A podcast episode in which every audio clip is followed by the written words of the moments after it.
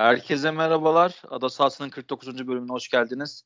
Ben Şafak Ceren, arkadaşım Mustafa Can Katkür ve Memduh Can Yalçın'la beraberiz. Beyler hoş geldiniz. Hoş bulduk Şafak. Hoş bulduk abi. Premier Lig'e bir mecburi FA Cup mesaisinden dolayı ara vermiş olduk bir hafta sonuna ama bir tek Liverpool oynamıştı o sırada. Sonunda sevenler kavuştu. Biz Premier Lig'imize kavuştuk. Dinleyenlerimiz de bize kavuştu. Eminim büyük hasretle bizi beklemişlerdir bu 10 günlük sürede. Ee, nasıl geçti beyler sizin için bu hafta sonu? Genel olarak maçlar, tuttuğunuz takımlar veya genel olarak oynanan futbol açısından siz tatmin oldunuz mu? Abi güzel maçlar vardı. Leicester Chelsea olsun. E, City Tottenham olsun. E, keyifliydi. Mourinho'yu izlemek keyifliydi bu hafta. E, golsüz geçen maçlar bu pozisyonluydu. Bence gayet tatmin edici bir hafta geçirdik. Güzeldi. Konuşacak yine birçok şeyimiz olacaktır. Memduh senin için nasıldı? E, bu ara verdiğimiz haftada bir arkadaşım şöyle dedi. Premier Lig olmayınca hafta sonları çok kötü geçiyor demişti. Ona aynen katılıyorum. Hakikaten yani futbol ve Premier Lig olmasa hafta sonları ne yapardık, nasıl geçerdi onu bilmiyorum. Yani şu an Premier Lig'in olması bile yeterli bizim için. Yani benim için. Güzel de keyifli de maçlar oldu. Geri dönüşler oldu Premier Lig'den. Big Six'in dışındaki maçlarda özellikle Brighton ve Everton maçlarında Aynen çok değişik maçlar oldu. oldu. Ligin üst tarafı yani şampiyonluk yarışı yine biraz daha stabil geçiyor. Liverpool kazanmaya devam ediyor ama alt taraf çok karıştı. Oraya da değiniriz belki programın ilerleyen kısımlarında. Genel olarak güzel bir haftaydı. O zaman bu güzel haftanın ana yemeği Tottenham City maçıyla başlayalım eğer genel olarak bahsetmek istediğiniz bir konu yoksa. Başlayalım abi. Abi şimdi ee, benim ilk dikkatimi çeken maç başlamadan önce Guardiola'nın tekrar hani 4-3-3 diyoruz biz buna ama 4-2-3-1'e dönmüş olması Tottenham deplasmanında ki Harry Kane'in olmadığı baktığın zaman aslında biraz da formsuz Tottenham'dan bahsediyoruz. Bu Tottenham'a karşı İlkay Rodrigo ikilisi önlerine Kevin De Bruyne olarak çıktı. Sterling, Agüero, Mahrez üçlüsü ileride ki ilginç bir şekilde bu üçlünün üçü de oyundan çıktı. Oyunun ilerleyen dakikalarında. Önce Agüero sonra Mahrez en sonunda Sterling olmak üzere. Ee, bu skoru baktığınız zaman şöyle sorayım sorumu. Bu skora baktığınız zaman bu City'nin yanlış dizilişin mi etkisi var? Ya da Mourinho'nun mu sihri var? Bir de bu skor sizin açınızdan da aldatıcı mı? Çünkü maçı izlediğinizde e, ben kendi sorduğum sorunun cevabını verip böyle pas, paslayayım size. Mourinho'nun çok sihri olduğunu düşünmüyorum açıkçası. Çünkü e, İnan Özdemir de tweet atmıştı Vintage Mourinho diye. E, Vintage Mourinho'yu hatırladığımızda Real Madrid zamanı Barcelona'nın efsanevi 2011 kadrosuna kafa tuttuğu Real Madrid'i hatırladığımız zaman futbol oynatmıyordu Mourinho.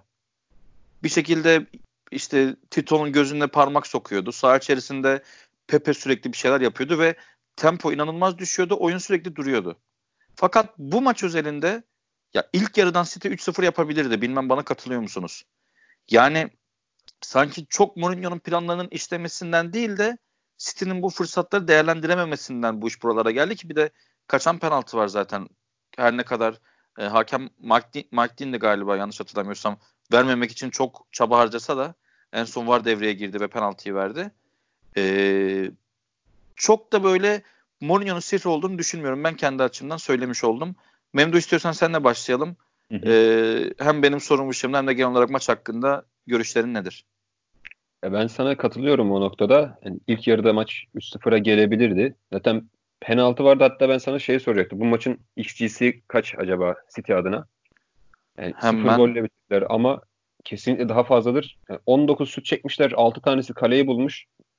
Ama gol atamamışlar. Bir de direkten dönen topları da vardı galiba yanlış hatırlamıyorsam. Hı hı.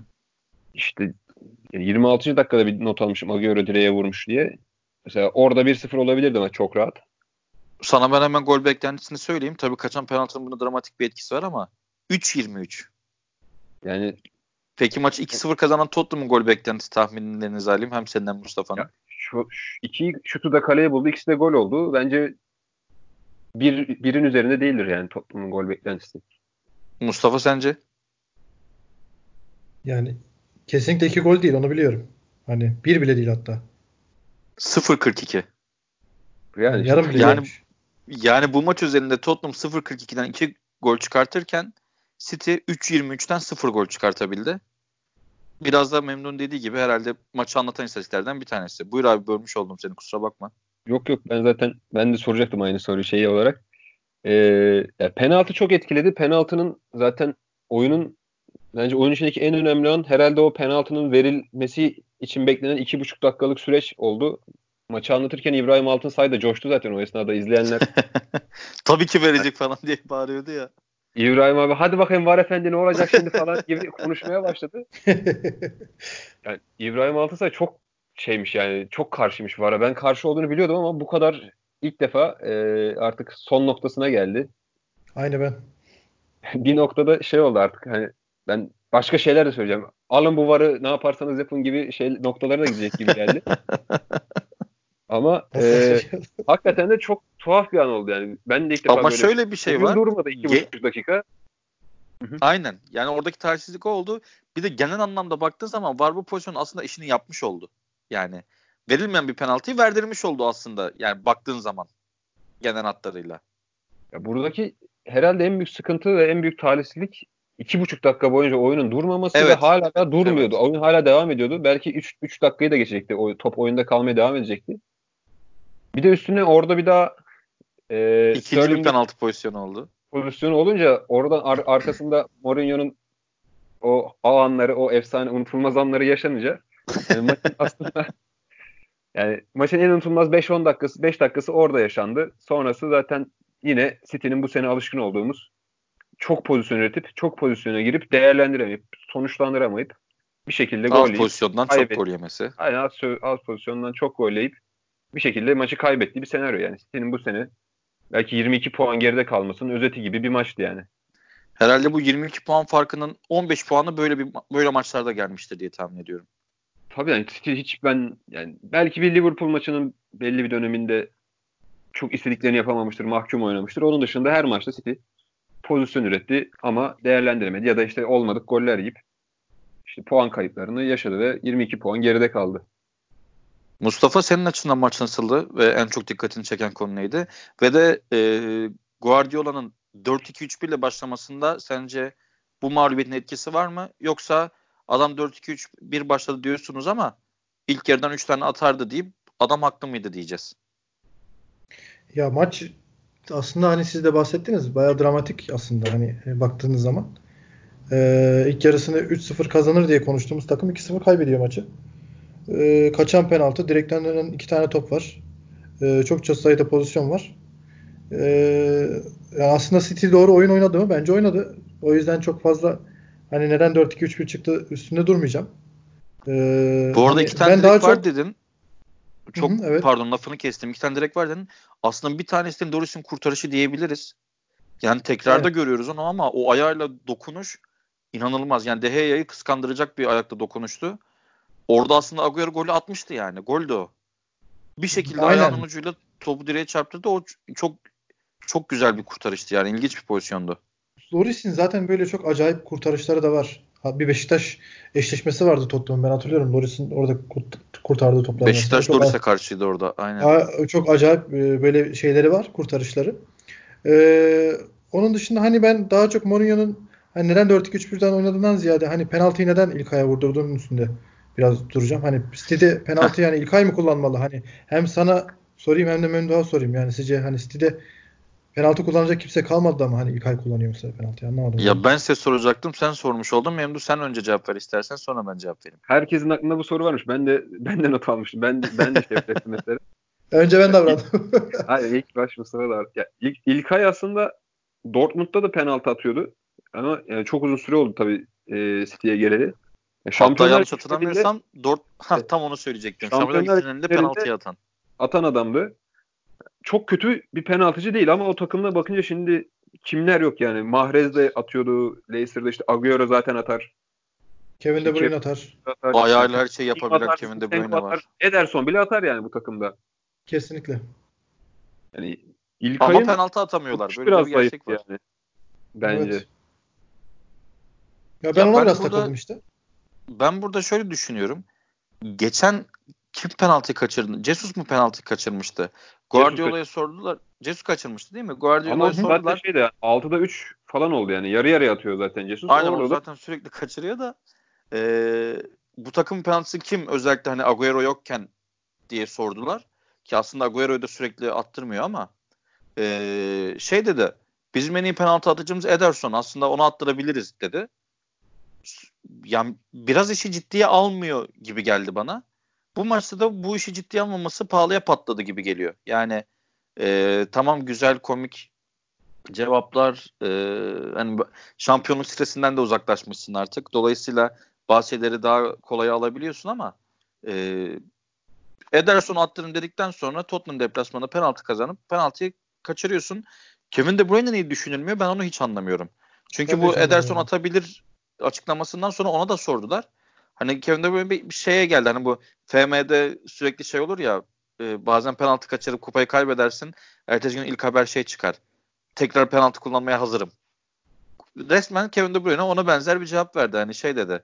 Ya ben penaltı atarım istenirse atarım da dendi dedi. E, fakat gördük ki ilk ay attı yine. E, atamadı daha doğrusu. Yani çok mu kötü penaltıydı? Bu penaltı ters köşeye yatırmadığın sürece kötü penaltıdır. Kötü hani penaltı. Hani, Ko- kalecinin kurtardığından daha ziyade kötü penaltı. Evet. Aynen yani kötü penaltıydı. Ya City'nin bu sezon şans anlamında hani neleri şans sınıfına sokabiliriz bunlar tabii tartışılan şeyler özellikle futbol sahasında ama genel hatlarıyla şans penceresinden baktığında bu sezon City'nin belki de Guardiola gel geldi en şanslı senesi diyebiliriz. Her şeyle hem savunmada başlarına gelenlerle hem sakatlıklarla hem bu kaçan penaltılarla hani futbolda şans varsa eğer bu sene o şans City'nin yanında değildi bence. Aynen öyle. Mourinho için de bence sezonun en önemli galibiyet oldu değil mi? Yani sezon bittiğinde adres göstereceği galibiyetlerden bir tanesi oldu. Kendini ilk 5'e attı mesela bu galibiyetle. Yani ilk 5'te kalır mı yoksa United böyle devam ettikçe ve hani e, Chelsea puan kaybetmeye devam ettikçe yukarıya doğru çıkar mı? Göreceğiz onu. E, şunu sorayım size. Memnun yine istiyorsan sana sorayım. Hı. İleri üçlünün üçünün de birden maç bitmeden değişmesini neye bağlıyorsun? City'de.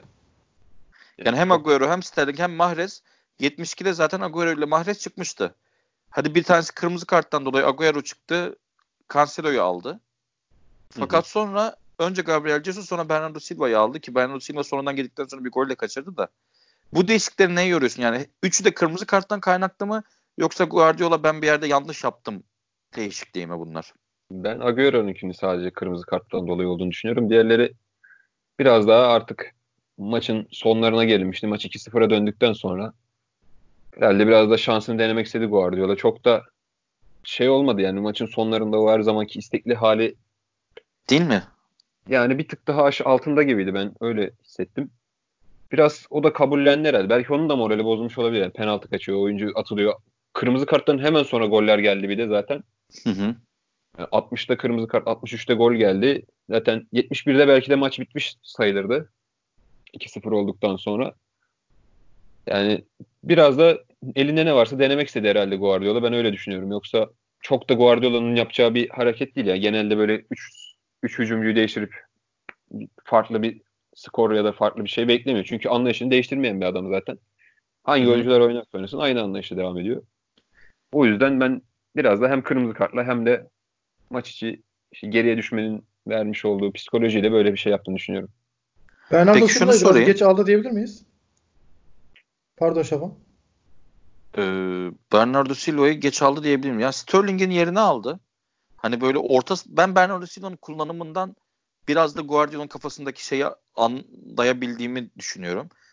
Daha böyle hücumcu oynatmak istediği zaman takımına böyle daha yani hani böyle oyuncu değişiklikleriyle menajerler takıma bir mesaj verir ya. Yani mesela forvet çıkarıp savunma alırsam beyler geriye çekiliyoruz demektir bu. Evrensel yani dünyanın her yerinde bu böyledir. Futbolcu öyle bir mesaj verir. Bence Guardiola'nın Bernardo Silva'yı kullanımı takıma böyle bir mesaj iletiyor. Ya Bernardo Silva'yı orta sahaya aldığı zaman, orta saha üçlüsünden birini aldığı zaman beyler hücum yapıyoruz. Ama kanatlardan birini aldığı zaman ki burada da Sterling'in yerini aldı. Kanatlardan birini aldığı zaman beyler dengeli oynuyoruz, topa sahip oluyoruz. Anlaşılıyor diye düşünüyorum ben.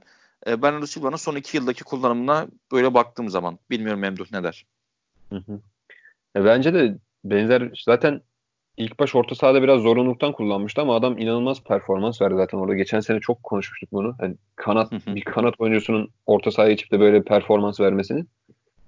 orta sahadaki yani Kevin De Bruyne'siz geçen sene bir şampiyonluk yani çok uzun haftalar oynamadı Kevin De Bruyne. Hani Kevin De Bruyne'siz diyebiliriz aynen doğru söylüyorsun. Onun yerine kullanıldı ve yani transfer yapmadan kadro içinden çok e, rahat bir şekilde kapatmıştı o eksiği. Yani bu, bu dönemde de bence aynı şey geçerli olabilir. Yani kanatta kullanıldığı zaman evet yani daha pasör, topu ayağında tutabiliyor. Sterling'in hala o, o, o konuda biraz sorunları var. Hala topu aldığında Kesinlikle. doğrudan kaleye doğru gitmek için yani yani hep kafasındaki plan o. Yani topa basayım, yanımdakine vereyim biraz ikinci planlı Sterling için. Zaten orta sahada kullandığı zaman da işte Silva'lardan Silva ile veya işte De Bruyne yerine birine kullanıldığı zaman da takım yine bildiğimiz sik top coşkulu oyununu oynamaya devam ediyor aynı şekilde. Mustafa sana şunu sorayım. Ee, biraz da maç içerisinde yani teknik taktikten ziyade gerçekleşen olaylar üzerinden gidelim. Birincisi sarı, ikinci sarı karttan kırmızı doğru muydu? Doğruysa eğer bu kırmızı kart olmasaydı Tottenham sence bu maçtan galibiyet çıkartabilir miydi? İkincisi e, Tottenham'ın golünü, ilk golünü bir yeni transfer attı. Steven Bergwijn bu Hollanda'dan almışlardı. Hollandalı futbolcu zaten. Yanlış hatırlamıyorsam Feyenoord'dan PSV, aldılar. PSV'den, PSV'den mi aldılar pardon. PSV'den aldılar. Ee, e, onu nasıl buldun? Golünü attı zaten 5 dakika sonra oyundan çıktı. Ve e, bu devre arası döneminde bir de Gerson Fernandes geldi. Genel olarak Tottenham'ın bu devre arası transferlerini nasıl değerlendirdin? Bu önce saha içi sonra transfer üzerinde görüşlerin nedir? Ben kararın doğru olduğunu düşünüyorum. Zaten çok da tartışılmadı. Ee, ya 10 kişiden sonra City yine bence kötü oynamadı. Yine etkiliydi. Hatta yine o 10 kişilik e, evreyi yani bayağı baskılı geçirdi. Ee, 10 kişi olmasaydı bence biraz daha farklı olabilirdi sonuç. Ee, ya da belki gerçekten o gün City gününde değildi atamayacaktı yani. Çünkü çok çok kaçırdılar. Ee, ikinci soruna geçiyorum. Ee, Bergwijn bence e, tam Tottenham'ın ihtiyacı olan bir e, futbolcu. Hem atlet olması nedeniyle e, hem de bence güzel bir e, gol hazırlayıcısı. Zaten buraya geldiğinde 16 maçta 5 gol 10 asist e, performansıyla geldi. Yani tabelaya bayağı etkisi olan bir oyuncu. Sol kanatta oynuyor ama sağ ayağını kullanan bir oyuncu. E, çok iyi adam eksiltiyor. Çok hızlı. E, sadece biraz zamanla Premier Lig'e uyum sağlaması gerek. E, hani çünkü burada daha böyle iri yarı daha hızlı oyuncularla e, biraz mücadele etmek zorunda kalacak. Aynen ee, ben bir ek yapayım mı orada şey vardı yani ilk maçtan Kyle Walker'la karşı karşıya kalınca biraz ilk bocaladı ne yapacağını şaşırdı. Abi biraz çok normal. açık verdiler. Yani savunma yönünden de açık verdi. Hemen bir kanat değişimi oldu orada. Zaten maç içinde de çok yer değiştirerek oynadı bu üçlü. Yani Moura, Son ve Bergwijn. Ama ya, şeydi yani ilk maçtan da Kyle Walker'a karşı oynamak istemezsin ya hakikaten. Bir hücumcu kesinlikle olarak. abi. Çok çok normal. Çok normal. Dediğine dediğine katılıyorum. Ee, ama Tottenham'ın bence çok e, ihtiyacı olan bir e, oyuncuydu. Çünkü Tottenham'da hem e, Son olsun hem Moore olsun hani çok böyle kilit pas atabilen e, çok gol hazırlay hazırlayan oyuncular yani tarzında oyuncular değiller. Daha çok son vuruşu çok iyi yapabilen oyuncular. Hani çok kilit pas atamayan oyuncular. Bu anlamda e, Bergwijn burada bayağı bir e, etkili olacaktır.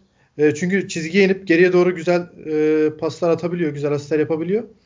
E, her senede 20 asiste yakın yapıyor yani e, oynadığı bu son 3-4 sezondur. Bence bu açıdan Tottenham için e, iyi bir transfer diyebiliriz. Getson Fernandez'e gelince de e, satın alma opsiyonu aldılar, kiraladılar. Getson Fernandez'i.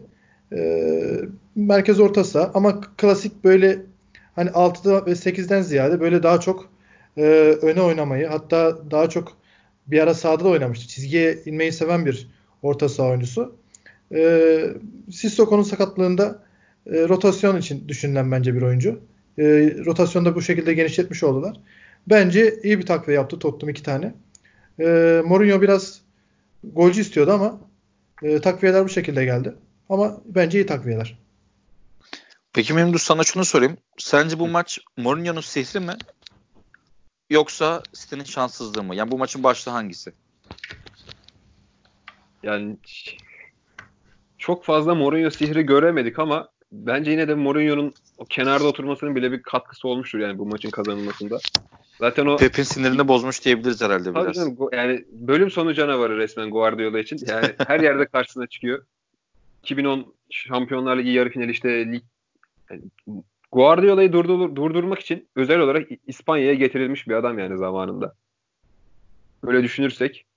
Yani bu maçta da tekrar istediğini aldı Mourinho'ya karşı.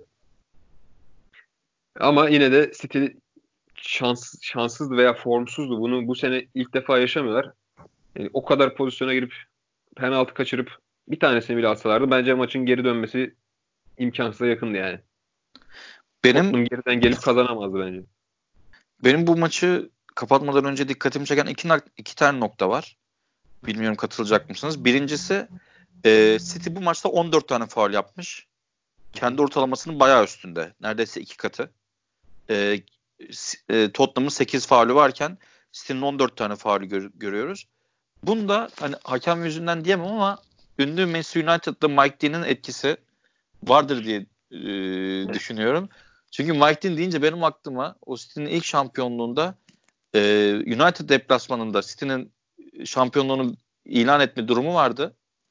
Agüero'ya tabanla yani dizine tekme atıldı ve penaltı vermedi. Var yoktu. O maçta e, Pogba'nın iki golüyle 3-2 kazanmıştı yanlış hatırlamıyorsam United. E, yani Mike Dean'in ne kadar United'da olduğunu İngiltere'deki herkes biliyordur ya da futbolu biraz İngiltere'de ada futbolunu biraz takip edenler. Bu 14 faulü yani standartlarının üstündeki şeyde ikinci yarıda özellikle City'nin e, temposunu düşürmekte Martin'in de etkisi olduğunu düşünüyorum. Bir diğeri de hani hep konuştuk ya bunu daha önce de söylemiştim yani geçen seneki Fenerbahçe örnek vererek. Ya bireysel hatadan gol yiyorum, bireysel hatadan gol yiyorum. Eğer sürekli bunu yapıyorsan, sürekli bu senin başına geliyorsa o artık bireysel hata değildir. Abi ara dönem ara transfer dönemi geldi geçti. İşte Tottenham'ın yaptığı katkılardan bahsediyoruz özellikle orta sahasına. Abi City senin savunmada zaafın var işte abi. Yok yani. Yapamıyorsun. Ve sürekli savunmada da bireysel hatadan gol yiyorsun. Allah aşkına şeyin attığı, sonun attığı golü e, hatırlıyor musunuz? Yani bilmiyorum da. Bir orta sahadan pas giriyor. Galiba şeyin önünde, Otamendi'nin önünde Lamela var. Ee, Otamendi o kadar emin ki topun Lamela'ya gideceğinden yerini kaybediyor. Galiba Endombele atıyordu pası. Kim atıyordu tam at Endombele atıyor pası. Endombele atmış mı? Endombele atıyor pası. O kadar emin ki topun Lamela'ya gideceğinden stoper oyuncusu yerini bırakıp Lamela'ya basmaya gidiyor. Endombele sona bir veriyor. Sonun önü bomboş. Ne stoper var ne bir şey var. Ne offside çizgisi dinliyor Otamendi. Ne doğru adama markaj yapıyor. Yani dibinde son varken önündeki Lamela'ya gidiyor ve sonun çok rahat bir şut çekmesine sebep oluyor ki son da oralarda affetti mi? Yakaladı mı affetmiyor. Ki orada biraz galiba Fernandinho'nun ayağına da çarpıyor. Top yön değiştiriyor ama olsun sonuçta hani e, Otamendi ile bu maça çıkarsan işte başına bu gelir abi. Yani stoperin orta savuncusuna basmak için yerini kaybediyor. Ve sonunda da gol yiyorsun. Yani e, Guardiola'nın bu hani snopluğu yani şampiyonluk gitti o zaman transfer yapmayın mevzusu içten içe bir yandan da ders alması için ilk ikinin dışında kalmasını da istiyorum. Yani üçüncü hatta mümkünse dördüncü bitirsin istiyorum ki muhtemelen böyle bir şey olmayacak ama e, bunun doğru bir mantalite olduğunu düşünmüyorum. Yani sonlara kapatmadan size bunu sorayım. Sizce Guardiola bu transfer döneminde transfer yapmayarak nasıl olsa şampiyonluk gitti ve ben şampiyonluk için oynayan bir hocayım. Şampiyon olamayacaksam devre arasında transfer yapmam mantığını doğru buluyor musunuz? Yoksa takımın sezon başından beri bağıran bir ihtiyacı var. Hele ki Laporte yokken ki adam çok büyük bir sakatlıktan döndü. Belki tekrar sakatlandı edecek. Uzun bir süre olmayacak ki umarız öyle bir şey olmaz. Bu riski almayıp transfer yapması mı lazımdı? Mustafa önce senle başlayalım. Abi yani bu şeye benziyor. O zaman en önemli oyuncularını da dinlendirsin abi. Hani hiç şey yapmasın. E, oynatmasın. Hani sakatlanabilirler falan diye. Şampiyonlukta gitti zaten. Hani bana ben bana böyle bir yaklaşım geliyor yani bu. O yüzden hani transfer yapmaması özellikle bu kadar senin dediğin gibi hani bağıra bağıra alarm veren bir e, mevki için hala transfer yapılmaması çok ilginç. E, hani en azından bunun bir adaptasyon süreci var. Premier Lig e, öyle sıradan bir lig değil. Premier Lig'e alışma süreci var. E, en azından hani gelecek sezon için bu süreci en azından iyi, verimli geçirme adına bence bir transfer yapılabilirdi. E, ben böyle düşünüyorum. Hani kesinlikle e, öyle hani Guardiola'nın bakış açısından bakmıyorum olaya. Bence kesinlikle transfer yapmalıydı yani. Memduh sen ne diyorsun? Ben de şöyle diyeyim.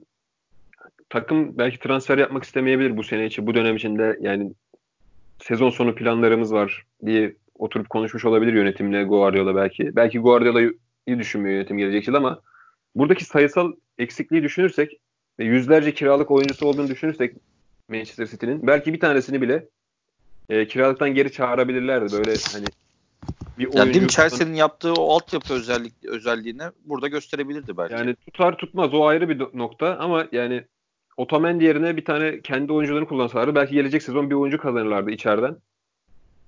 Öyle bir katkısı olabilir takıma. Onu da onu da yapmadılar. Onu da kullanmadılar. O opsiyonu da kullanmadılar. Otamendi Fernandinho öyle çıkıp yenildiler işte yine yine bir şekilde gol yemeyi başardılar. Ki ikişer ikişer yiyorlar. Hem içeride Aynen. hem dışarıda. O zaman e, City Tottenham dosyasını kapatalım. Yoksa ekleyeceğiniz başka bir şey? Buradan Yok. ilk dördün iki takımından Leicester ve Chelsea'ye geçelim istiyorum. Eğer uygunsa. Beyler tabii, bir şey söyleyin. Tabii tabii. tabii, tabii. Hı hı. Ee, Leicester kendi sahasında Chelsea ile yenişemedi diyelim. Ee, bildiğimiz 4-1-4-1 ile çıktı fakat yine şeye dönmek zorunda kaldı. Ee, Çoduru'ya ki Leicester'ın puan kayıplarının arka arkaya geldiği dönemde orta sahasında bence en çok sırıtan oyuncuydu.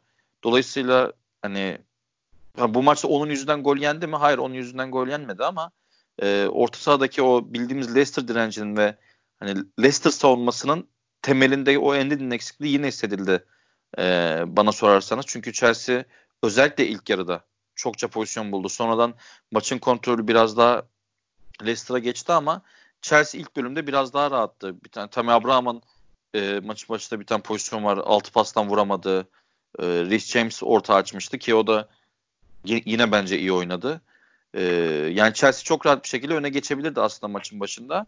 Çok gitti geldili bir maçtı. Chelsea uzun bir dönem sonra Pedro'yu piyasaya çıkardı tekrar. Lampard ama çok da memnun kalmadı. Bu maçta benim dikkat ettiğim biraz sanki yaş ortalamasını bilerek yukarıya e, çekmeye çalıştı. Ama en çarpıcı olan Kepa Kepazesi'nin bu kadrodan kesilmesiydi. Ki hafta içerisinde haberler de çıktı işte. Sezon sonuna kadar bir daha Kepa'yı oynatmayacak ve sezon sonunda elden çıkartmayı düşünüyor diye Lampard açısından. E, fakat Caballero da yediği ikinci golde yaptığı hatayla çok da güven vermedi. E, Memduh sen de başlayalım. Genel hatlarıyla maçı nasıl buldun? Lampard'ın Kepa kararını nasıl buldun? Ve e, bu beraberlikle belki de e, diğer işte Tottenham olsun United gerçi United'ın çok heveslenecek hali yok da ilk dört için diğer takımların hevesi e, artmış mıdır? Şeyden başlamak istiyorum. Caballero'dan başlamak istiyorum. İkinci golde resmen ben Hırvatistan maçındaki Rüştü'yü gördüm yani. Orada Yemin ederim kadar. aynısını söyledim. Bak maçta Mustafa ile izliyorduk. Aynısını ben de diyecek, keşke kaleye Rüştü'yü almasaydı diyecektim. Aynen. Yani ceza sahası çizgisine kadar kovaladı. Yani yaşlı da bir şey yapmadan artık. geri döndü. Şey yapacaksın yani oradan kaleye geri koşman da senin bir süre alacak. Yani çok gereksiz bir hareketti. Oraya kadar kovalaması sırtı dönük bir adamı. Döndü dönüşte zaten pozisyon al, alacak alayım derken de zaten Chilwell geldi vurdu tekrardan. Maç 2-1'e geldi. Yani Rüdiger'in bir perform ekstra performansı sayesinde maç 2-2 bitti diyebilir miyiz bilmiyorum ama e, şey açısından seyir zevki açısından güzel bir maç yani gittili geldi bir takım e, uzun süre domine edemedi maçı. Sürekli top bir ortada ortadaydı yani kim 5 dakika bir takım önde maçın ritmini eline geçirdi. Bir 5 dakika bir tanesi geçirdi. Yani keyifli bu beklentileri karşılayan bir maçtı ama iki takımın da hataları vardı, işte eksikleri vardı. İşte zaten Leicester'ın formsuzluğunu konuşmuştuk daha önceki haftalarda. İşte e, bir buçuk aydır gol atamıyor Jamie Vardy. Genel bir düşük üretim sıkıntısı var yani. Takımı skor üretme anlamında eksikliği var. İşte Madison'da, Tillemans'da hepsinde bir eksiklik var. Bir de Andy'de olmayınca e, Leicester formunu biraz daha kaybetmişti ama bu maçta yine de 2-2 berabere kaldılar. Yani puan kaybetmediler. E, Chelsea'de yine aynı şekilde işte dalgalı performansı devam ediyor. Bir şekilde ilk dörtte tutunuyorlar ama şimdi bu maçtan sonra Mourinho 4 puan farkı orada yani daha bu takımlarla oynayacak galiba. Tottenham tam yanlış hatırlamıyorsam Chelsea ile oynayacak maçı var galiba. İki hafta sonra. Ee, Üst üste Manchester Tottenham maçları var Chelsea'nin. Yani orada gözüne kestirip yani tekrar bir Şampiyonlar Ligi potasını atabilir belki Tottenham. Özellikle Mourinho'nun performansına bağlı olarak ya da işte takım biraz daha form yakalarsa bu forvetsiz düzende ya da işte gizli forvet düzende. Bakalım yani benim için keyifli bir maçtı ama iki takım açısından yani eksik yönlerin çok fazla olduğu bir maçtı. Bu arada maç özelinde senin destekleyecek bir şey söyleyeyim. Hani Rudiger beraberliği kurtardı mı? Chelsea Rudiger beraberliği kurtardı mı dedin. Aslında istatistikler de biraz bunu gösteriyor. Seni destekliyor. Rudiger Chelsea'nin 0.8 gol beklentisi pozisyonundan 2 gol çıkarttı ki yani ikinci gol zaten çok güzel bir kafa vuruşuydu. İki gol de keza öyle ama e, Leicester'da 1.56'dan aslında iki gol çıkarttı. Yani Leicester bekleneni kazandı, be, bekleneni attı gol olarak ama e, Chelsea için aynı şey söylemek mümkün değil. Rudiger'in ekstra oyunu bir puanı kurtardı diyebiliriz bence de e, Chelsea açısından. Mustafa sana gelirsek sen nasıl buldun? Mesela şey de var. E, Jorginho Kante 4-2-3-1'ine döndü. Hani o çılgın hücumlu 4-3-3'ten e, Burnley sahasına yendikleri 4-3-3'ten tekrar böyle 4-2-3-1 emniyetli oyuna döndü. Belki bu biraz da Leicester deplasmanında olduğuna kaynaklı Lampard'ın ama e, bu sistem sanki biraz Abraham'ı etkisiz kılıyor gibi geliyor bana Mason Mount'la beraber. Chelsea nasıl buldun? Bir önce genel olarak onu konuşalım. Ondan sonra e, Memduh'un bahsettiği o Jamie Vardy formsuzluğunu da neye bağlamalıyız Leicester'da? Bireysel bir düşüş mü yoksa takımdaki düşüş forveti mi bağlıyor? Ee, Şafak seninle hani şeyi konuşuyorduk. İngiltere Premier Ligi'nin ilk haftalarında. Ee, Chelsea ceza sahasının içinde çok topla buluşturuyor Abraham'ı diye. Bu konuda Hı-hı. çok övüyorduk. Övüyorduk ee, evet. Bir, övüyorduk. Bundan vazgeçtiler e, resmen. Ya da yapamıyorlar. Ya da yapamıyorlar. Aslında evet. tam olarak sormak istediğim buydu. Çok güzel pencereden yaklaştın. Bu iki sigortalı diyeyim. Yani şu, şu an Kante tabii ki oyununu çok geliştirdi. O klasik bir hani Jeremy iki değil. Hani eski Jeremy değil. Yani iki yönlü oynuyor oyunu ama e, takımın biraz daha dengeli oynamaya başladığı zaman Chelsea acaba ceza sahasına girmekte biraz daha zorluk çekiyor mu? Kesinlikle. Sorusu geliyor kesinlikle. akla. Ha, kesinlikle.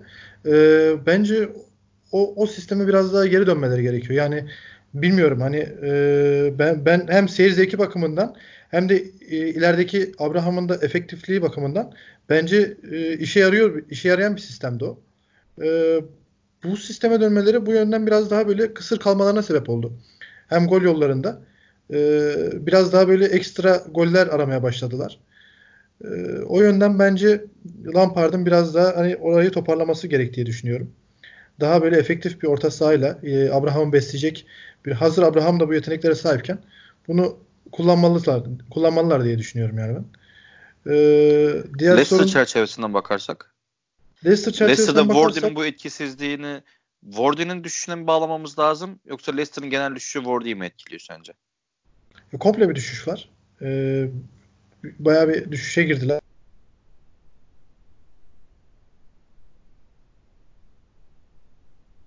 Bir hafta önceye kadar. Ama üst üste gelen mağlubiyetler biraz sanki şey yapmış gibi. O rüzgarı arkasına alma olayını biraz bozmuş gibi. Ee, ben biraz şeyde düşüş görüyorum ya. Ee, Madison ve Tillemans ikilisinde düşüş görüyorum. Şeyle beraber, Ward ile beraber. Ee, ama bu maç fena değillerdi yine. Yine sayılır ama genel olarak o ikisi çok düşüşte bence. Ee, o biraz bence Endedi'den kaynaklanıyor. Çünkü çok geri gelmek zorunda kalıyorlar. Değil mi? O ilerideki yani, şeylerini kaybediyorlar aynen. sanki ağırlıklarını. O ekonomik güçlerin ekonomik e, kullanamamak Kullanamıyor. kullanama, kullanamıyorlar aynen bu durumdan dolayı. Benim dikkatimi şu çekti. Özellikle Leicester açısından umut verici olması sebebiyle ki yani maçın geneline baktığında belki Leicester'ın hakkıydı diyebiliriz. Son dakikada kaçan Harvey Barnes'ın golü var. Karşı karşıya Warden'ın pasında. E, Madison'ın kornerinde 6 pastan neredeyse John Evans'ın boşa vurduğu kafa var. Bunların hepsi 2-2 iken olan şeyler. Ama Leicester açısından belki de en umut verici şey attıkları ilk gol. Attıkları ilk golü hatırlarsanız top orta sahada top orta sahada Leicester'dayken önce e, galiba Çoduri'ydi. Madison'a veriyor dikine bir pas. Tielemans alıyor. Tekrar dikine bir pas. Hem araya hem dikine yani hem alan geçen hem adam geçen paslarla Harvey Barnes'ı kanatta birebir bırakıyorlar James'le beraber. Gol tabii ki şans golü yani savunmaya çarpıp imkansıza gidiyor top ama o topun oraya gelmesi direkt futbol oynayan bir takımın e, nirvanası yani. E, orta sahadan alınan topun kanada bu kadar dikine hem alan geçerek hem adam geçerek ve hiçbir kesintiye uğramadan 2 saniyede 3 saniyede rakip kaleye inmek bence yani dediğim gibi direkt oynayan bir takım için atılması en güzel gollerden. Boş kaleye gol kadar güzel bir gol bence. Ee, o umut vaat ediyor eskiye dönüş için. Ama e, bir, bir şekilde işte bu, bu maçta mesela iki tane duran toptan gol yediler. Ki ilk golde e, Rudiger, Çoduri ve şeyin Chilwell'in üzerinden vuruyor kafayı. Endidi gibi bir hem yerden oyun kuran bir adamı kaybediyorsun. Hem pres yapan hem de hava toplarını işte fizik olarak da çok fark ediyor. Yani şeyle oynamak ki burada muhtemelen Brandon Rodgers'ın da çok büyük hatası var. Rudiger attığı iki golde de Chilwell ve Çoduri ile baş başa kaldı. İkinci de zaten Chilwell'le baş başaydı ve çok güzel bir kafa vuruşu yaptı. İlk golde de hem Chilwell hem Çoduri engelleyemedi. Orada bir eşleşmede çok büyük bir hata yaptı. Rudiger sonuçta Chelsea'nin belki de en fizikli oyuncusu. Baktığın zaman. Yani hem boy hem Kesinlikle. yapı olarak değerlendirdiğinde yani Abraham sonuçta biraz şey ince uzun bir oyuncu. Rudiger hem boy hem yapı olarak Chelsea'nin en kalıplı oyuncusunu, en belki hava toplarına etkili olabilecek oyuncusunu iki defa böyle baş başa bırakıyorsan orada biraz e, yani Brandon Rodgers'a da yazar bence bu. Yani bu şey anlıyorum alan savunması, adam savunması falan çok böyle yenilikçi şeyler var ama bir de çok basit bir matematik var yani. Böyle bir adamı öyle oyuncuları tutarsan istediğin kadar alana düzgün yerleş. Adam alana ezer hava topunda. Böyle bir ikilemde kaldığında ki bir şekilde ezmiş oldu. Ee, senin görüşünde bu arada bu kepa kepazesinde konuşup ondan sonra istiyorsan bu maçı geçelim. Caballero ile başlamasını nasıl buldun? Rüştü golüne rağmen. E, çünkü ilk golde bence yapabileceği bir şey yoktu Caballero'nun. Yani çok, top çok böyle imkansız bir yere gitti. Top imkansıza gitti. İkincisi, yani.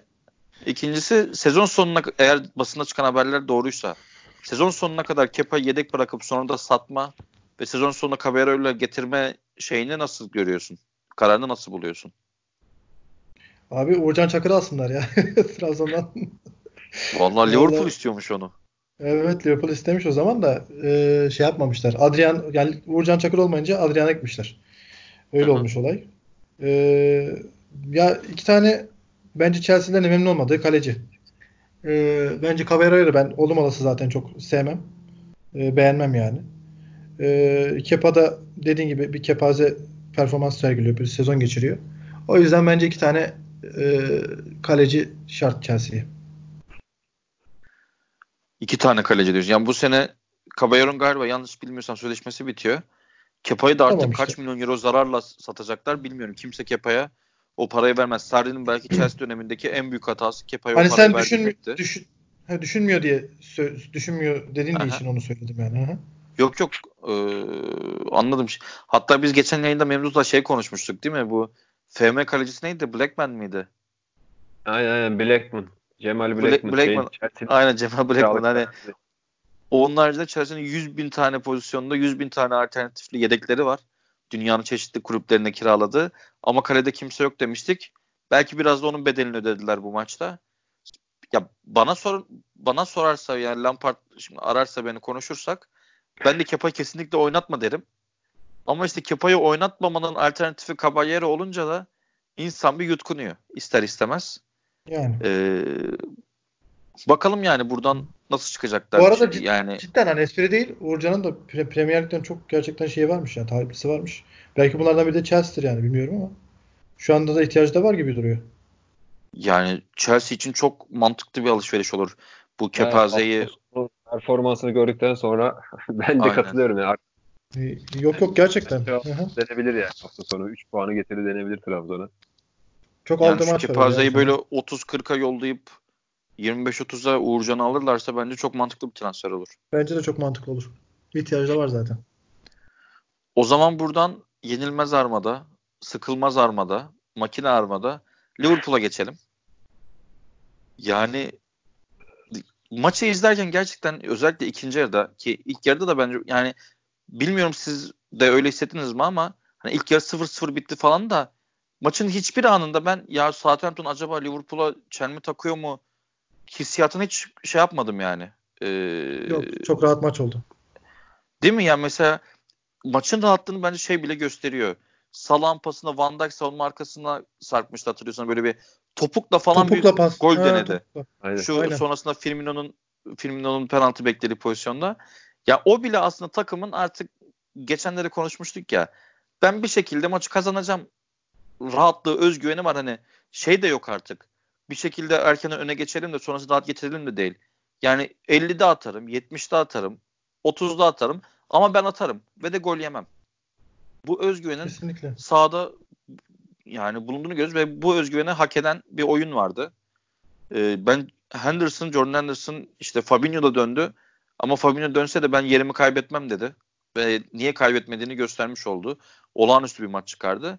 Ve ligin ilk yarısında biraz sıkıntılı bir dönem geçirdikten sonra hani o Ronaldo'nun meşhur lafı var ya gol ketçap gibidir bir kere geldi mi dağılmaya başlar diye. Salah şu an ketçabı dağıtıyor.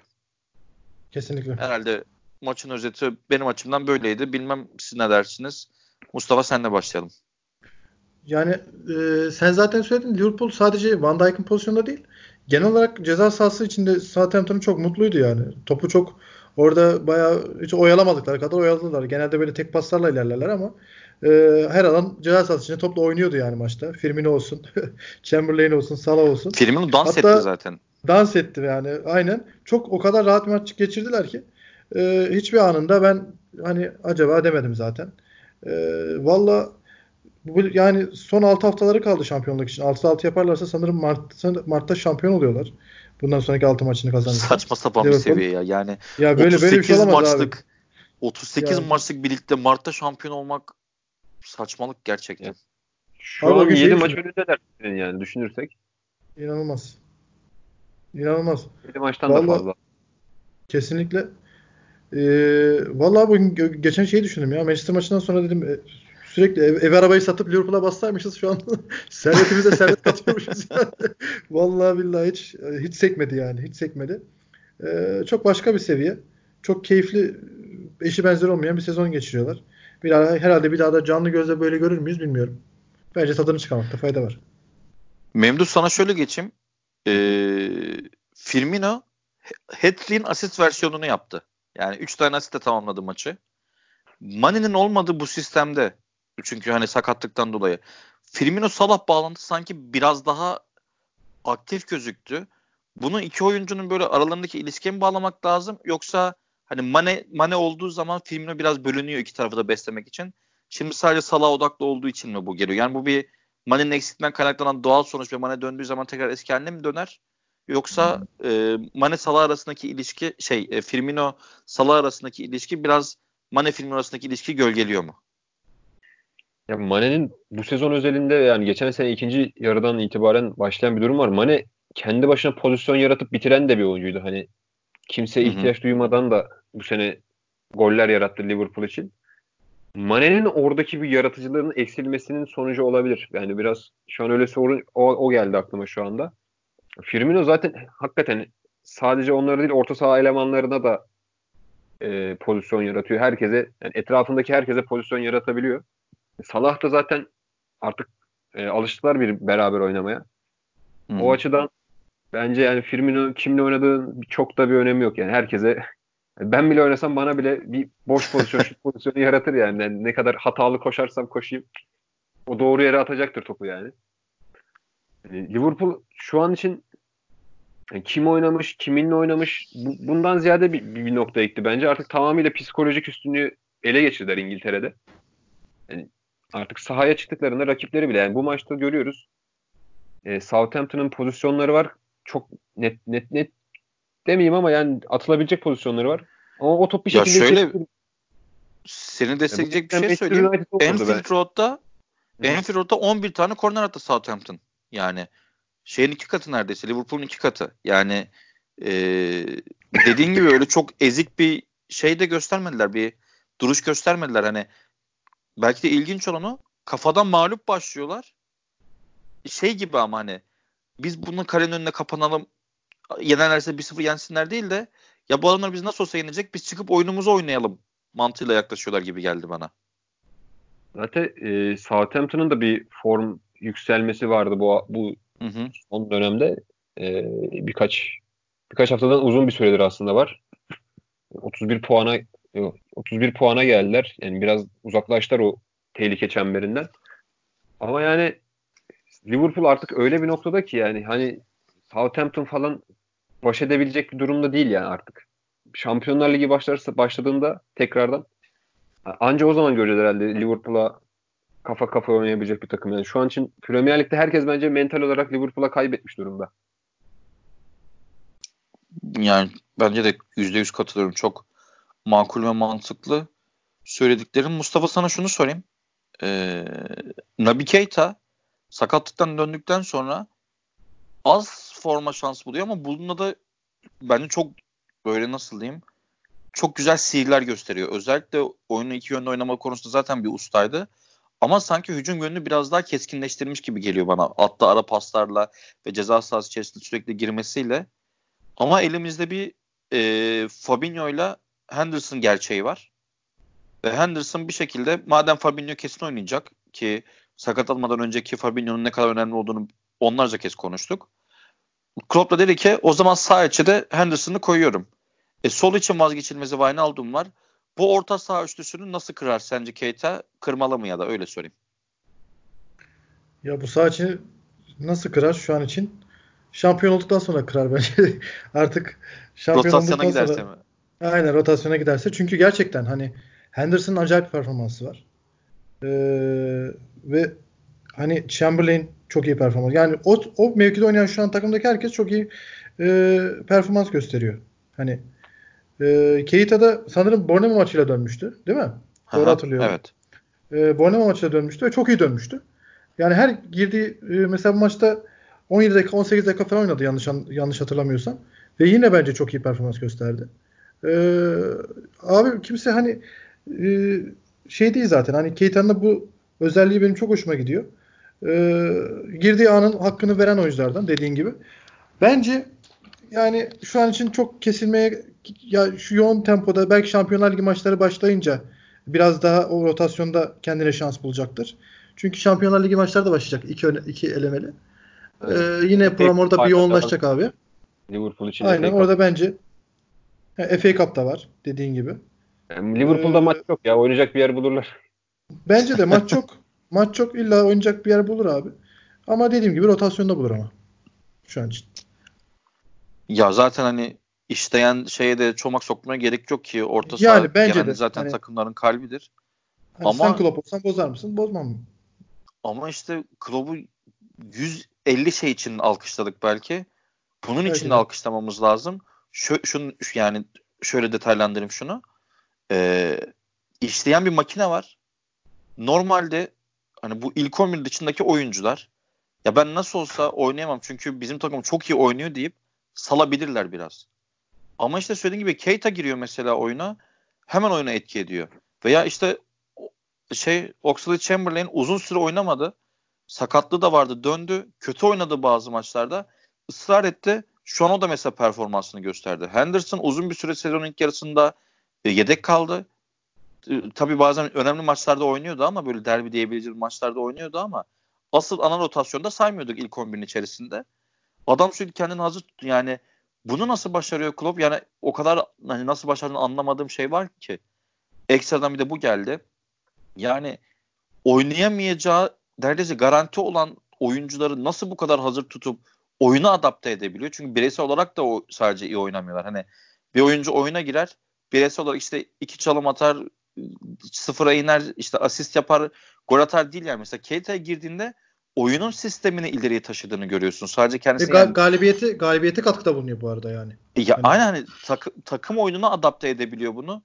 Gerçekten nasıl başarıyor? Liverpool antrenmanlarını gerçekten çok merak ediyorum. Yani e, bu aralarında yaptıkları hazırlık maçlarında ya da işte antrenman maçlarında ortaya böyle milyon poundluk iddia mı koyuyorlar, ne yapıyorlar bilmiyorum ama bu oyuncuları bu kadar zinde ve takım oyununa uyumlu tutabilmek saçma bir maharet yani. Bunu nasıl başarıyor gerçekten bilmiyorum. 25'te 24'te böyle oluyor galiba. Aynen öyle. Bizim bilmediğimiz şeyleri adam içgüdüsel olarak yaptığı dönem ya- yaptığı zaman işte 25'te 24 oluyor dediğin gibi. Dilerseniz buradan e, biraz puan sıralamasına göre gittik. E, gerçi yani büyük maçla başladık ama en sıkıcı maça geçelim bence. Haftanın en sıkıcı maçına geçelim. United Wolverhampton'a. Eğer sizin için de uygunsa. Tabii buyurun. Ee, Ya moderatör sensin. Ne dersem o ya şimdi. Ne, ne dersin o? al, Boynum, şımardım şu boynumuz anda. kıldı. Boynumuz kıllar ince Şafak. Yok aramızda moderatör vesaire yok da e, belki hani konuşmak istediğin özel bir maç vardır diye sordum. United Wolverhampton'la başlayalım. E, büyüklerin belalısı Wolverhampton'la büyüklerin belki de en kötü oynayanı United karşılaştı. Bilmiyorum hani Arsenal'le kafa kafaya giderler belki bu hani büyüklerin en kötü oynayanı En kısmında kötü ama demeyelim. demeyelim mi? demeyelim. E tamam en kötü oynayanlarından biriyle oynadılar kendi sahalarında. Çok bir varlık gösterdiler mi? Şu maçı işte mutlaka şey kazanacak, United kazanacak dediğimiz çok bir durum oldu mu açıkçası? Yani olmadı. Hatta galibiyete yakın Wolverhampton'dı bana sorarsanız. Daha net pozisyonlar hani- yakalayan Wolverhampton. Evet. Yani bu Solskjaer'e şey yapmaktan, eleştirmekten ben yoruldum. Hala bir bir açıklaması var. Onu söyleyeyim ben maç hakkında yorum size bırakayım. Bence artık skan, artık o kadar çok şey yaptı ki skandal açıklama yaptı ki United medyası herhalde tepki vermiyor bu adama diye düşünüyorum. Şey, de, şey dedi yani hani Wolverhampton gibi bir takıma teslim olmadığım için tes- teslim olmadığımız için şeylerde oyuncularımla gurur duyuyorum. Abi sen Manchester United'sın ya. Yani adam sürekli o hafta puan kaybettiği takımı överek hani şuna mağlup olmadım gurur duyuyorum. Bunu yendim gurur duyuyorum. Abi sen ne yapıyorsun? Biraz ondan bahset yani. Hani gerçekten hani şey var ya Abdullah Avcı için söylendi. Hani büyük takım çalıştırabilecek bir hoca değil. Çok iyi bir hoca olabilir ama büyük takımı çalıştırmak farklı bir şey diye. Bence bunun Premier Lig bazında da en büyük örneği Solskjaer. Manchester United kendi sahasında Wolverhampton'ı yenemiyorsa oyuncuların Wolverhampton'a teslim olmadığı, onlarla gurur duyuyorum diye bir açıklama yapamazsın bence. Bilmiyorum siz ne dersiniz. Memduh senle başlayalım. Yani Manchester United'ın en efsane kadrosunun bir üyesi olarak bu- bunları nasıl söyleyebiliyor? İlk baştan onu anlamak zor zaten. Hani Ferguson'la o kadar bir arada olup da biz Wol- Wolverhampton'a içeride yenilmedik demek ya da işte ne bileyim e, pozisyon vermek vesaire demek. Zaten oradan bir Manchester United'ın hani hocasının mantalitesini gösteriyor. Hiç, hiç her şey yoluna gitse bile sırf bu mantaliteye sahipse bile yollar ayrılmalı bence Manchester United adına. %100 E, katılıyorum. E, maç özelinde de Manchester United denedi yine bir şeyler yapmayı ama olmayınca da iş dış şutlara kaldı. Yeni gelen Bruno Fernandes birkaç şut denedi maç boyunca. Onlardan da sonuç alınamayınca şeyde e, Wolverhampton'da yine deplasman psikolojisine çok fazla yüklenmedi. Yine pozisyonlara girdiler. Adama Traore vesaire yine Jimenez Traore ikilisi bir şeyler yaratmaya çalıştılar. E, Hota'nın da City bir deplasmanında oynadıkları oyunu oynamaya çalıştılar sanki. Aynen benzer şeyleri yaptılar yine. Zaten genel olarak bir Traore'yi kaçıralım. Jimenez Jimenez'e atsın, Jimenez de gol atsın gibi bir plan var aşağı yukarı. Yani hızlı hücumlarla.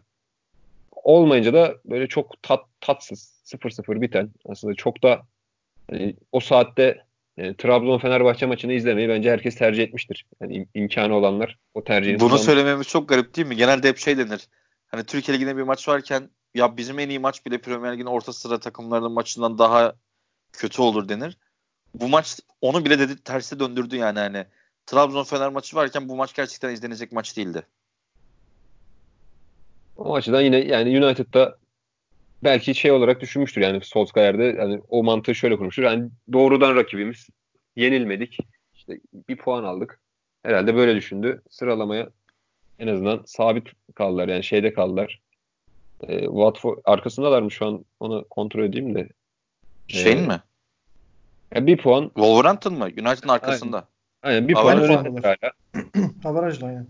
Avarajda. Aha. Yani averajda bir puanı e, averajda önlediler.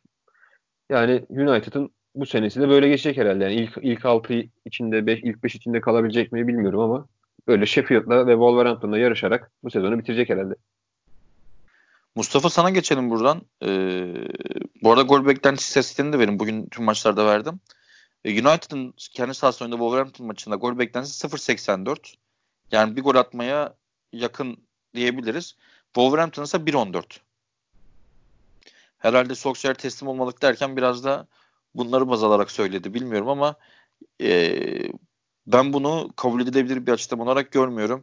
Hani Yunan şeye Wolverhampton'a sahamıza yenilmedik. Oyuncularımla gurur duyuyorum mu? Hezeyan olarak düşünüyorum ben. Sen ne dersin? Hem bu açıklamalar için Memduh'un söylediği gibi hem de maç hakkında.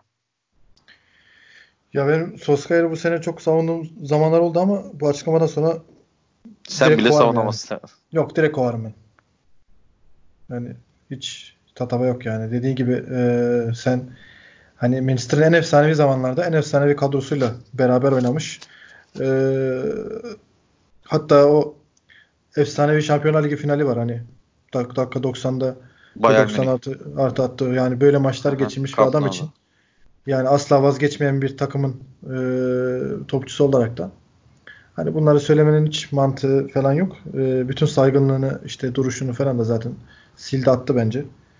E, hani bence buradaki şeyini doldurdu artık. E, yapamadı. Misyonunu. Beceremedi demek ki. Misyonunu doldurdu. E, ben de yanıldım kendisi hakkında. Bunu da kabul ediyorum bu arada. Biraz daha bekletip beklenti içerisindeydim. Zaman zaman böyle iyi reaksiyonlar verdi ama demek onlar şeymiş yani hani saman alevi derler ya. Hani Hı o tarzda bir şeymiş. Denk gelmiş diyebiliriz Ee, yani. Denk gelmiş. Evet denk gelmiş. Beni de yanılttı o konuda. Ee, bence lig hazır bu durumdayken bir an önce kendilerine yeni bir hoca bulup aynı Arsenal'in yaptığı gibi ee, en azından gelecek sezon için daha belki pozitif ee, bir düşünceye sahip olabilirler. Ee, Soskaya için söyleyeceğim bunlar. Maça gelince de maç çok tatsız bir maçtı. Çok keyifsiz bir maçtı. Memnun çok güzel bir yorum yaptı. Herkes o arada galiba Trabzon Fenerbahçe maçını seyretmiştir.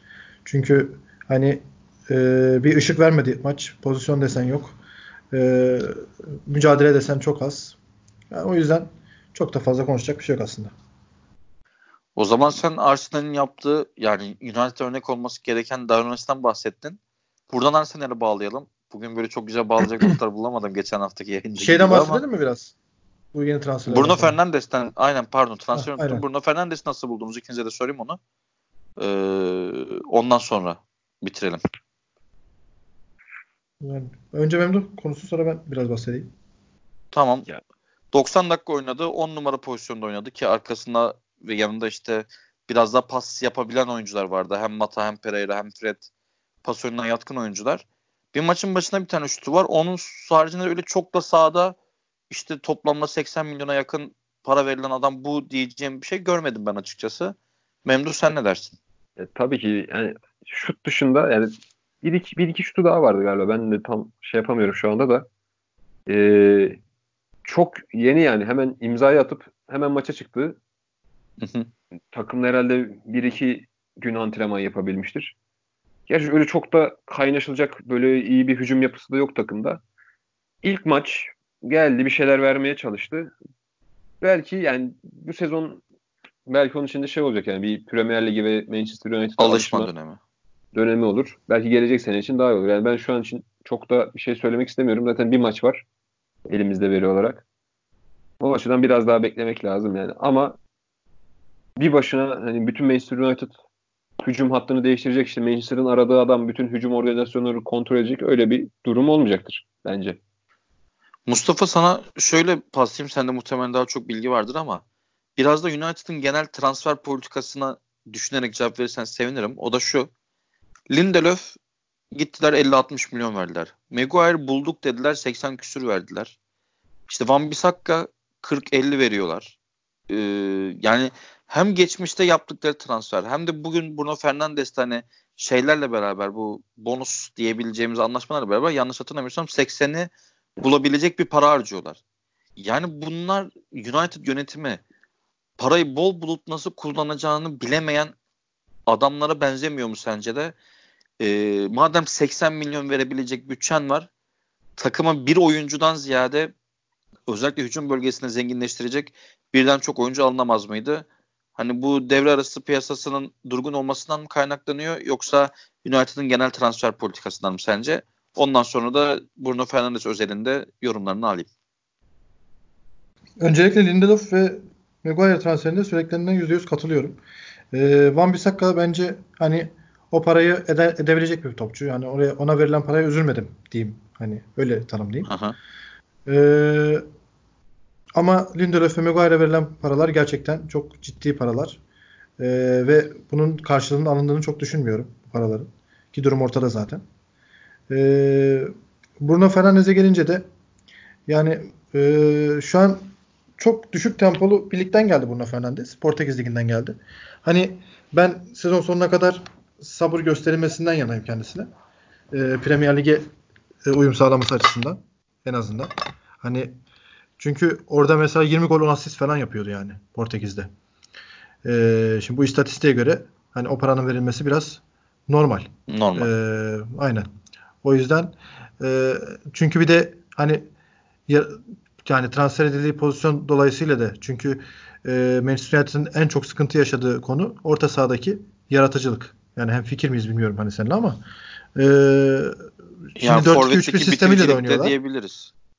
O da var. Ee, Savunma da diyebiliriz. 4... Her şey her şey sorunlu gibi. Aynen stoper stoper de diyebiliriz. Doğru söylüyorsun. Yani Tabii. her üçümüz şu an üç tane farklı en ya önemli işte, sorunu bu diyebileceğimiz bir durum var. Ha. Yani dereceli dereceli bakımından ben konuşayım. Ee, 4-2-3-1 sistemiyle oynuyorlar. Zaten biliyorsun. Hani o üçlü iki pivot, pivotun önünde en iyi temsil edebilen e, oyunculardan bir tanesi olacaktır. Ama dediğim gibi çok düşük fizikli bir ligden geldi. Hani burada biraz daha böyle o düşük tempodan lig Premier Lig'e geçiş süreci kolay olmayacaktır yani. O yüzden yani ben e, şunu ekleyeyim tam sen söylemişken hani Sporting'den geldi, umutlarla geldi falan Cristiano Ronaldo transferine benzetenler var. Cristiano Ronaldo'nun geldiği fiziğiyle Yok abi. Hayır, şunu söyleyeceğim. Cristiano'nun geldiği fiziğiyle git, gittiği fiziği arasındaki farka bakınca hani Bruno Fernandes'in yiyeceği 100 bin fırın ekmek var diyebiliriz o fizik kondisyon Hı. açısından. Bir de zaman bakımından bence çok güzel zamanda geldi. Hani yarım sezonu burada geçirip gelecek sene eğer adapte olursa çok da bence ligin sayılı oyuncularından biri olacaktır. O yetenek var bence. E, Forvet'te de şeyi transfer etti bu arada. Igalo'yu transfer etti. Rashford sakatlığı sonrası. Ha, evet eski Watford'luydu galiba yanlış hatırlamıyorsam. Aynen Watford. Son, Aynen Igalo'yu aldılar. Hı hı, aynen ki, kiralık herhalde. Evet kira, kiraladılar diye kiraladılar evet. diye hatırlıyorum. Çin'deydi. Ee, Çin'den kiralık olarak getirdiler tekrar. Aynen. Ya, Virüsten kaçtı da, herhalde o da. Olabilir. Olabilir abi. Başka virüse geldi ama olsun. bence onu da bence rotasyon oyuncusu olarak alındı. Hani Martial'ı yedeklemek amaçlı. Çünkü Greenwood tam bir 9 numara değil. O yüzden e, Martial'ı yedeklemek amaçlı alındı. Bir de e, Igalo'nun da enteresan sezonları var. Watford'da 22-21 gollük bir sezonu var. Şey Süper Lig'e şampiyonşipteyken çıkış zamanında. Sonra geldi Premier Lig'e 15 Pardon, Premier, Premier Lig'e. Premier Lig'e. Premier, Trabzon Fener maçına gidince aklıma Süper Lig'e gitti. Bu başta da çok bahsettik Süper Lig'den o yüzden biraz ağzım sıkmış olabilir. Özür diliyorum. Ee, ondan Yok, sonra bir de komiğime gitti ondan sonra. ondan sonra bir 22-21 gollük sezondan sonra Premier Lig'de bir 15 gol sezonu var. Çin'e gitti. Çin'de de böyle bir 20 gol, 22 gol falan attı. Hani gol atan bir atıyor yani Galo. Ee, orada bir rotasyona geçmek adına bir transfer yapıldı. Fena bir transfer değil bence o da. Hani eleştirdik. Şeyi de verelim, hakkında verelim. Bir de bu arada United tarihinde ilk Nijeryalı futbolcusuymuş Igalo. Bu bilgiyi de vereyim buradan. Bu gizemli ve Ertem Şener bilgisi için çok teşekkür ederiz. İstersen buradan Burnley Arsenal maçına geçelim. Eğer sen Igalo'nun kardeşleriyle ilgili bir bilgi yoksa elinde Nijerya'daki Yok. Igalo Iguana falan demedim Allah'tan şimdi. Dilim sürüşürse. Buradan Burnley Arsenal maçına geçelim. Maçı izlemeyen dinleyicilerimiz için şunu söyleyelim. Bu 0-0'lık maç o bildiğiniz 0-0'lık maçlar gibi değil. Beklentisini çok merak ediyorum ama. Yani maçı izlemediyseniz bence özetini mutlaka izleyin. Hani özeti kaç dakikadır bilmiyorum çünkü maçta tonla pozisyon oldu. Yani atıyorum 3-4 dakikaysa gerçekten izlediğinize dayan bir 3-4 dakika olacak. Çok gitti geldili maç oldu. Ama günün sonunda maç iki tarafı da bir şekilde yar olmadı diyebiliriz. Ee, şey istiyorsanız tekrar Arsenal penceresinden başlayalım önce. Hı hı. Arsenal artık Arteta dönemindeki 4-2-3-1'i oturttu. Ama şöyle ilginç bir şey vardı. Bunu geçen de Memdu senle konuşmuştuk. Gendüzü'nün kullanımıyla ilgili. Hem Mesut hem Gendüzü varken orta saha düşer diye. Ee, bu sefer hem Mesut hem Gendüzü'yü kullandı. 4-2-3 de çıktı. İşte sağda Martinelli, solda Aubameyang, önlerinde Lacazette artık alıştık. Arkalarında Mesut.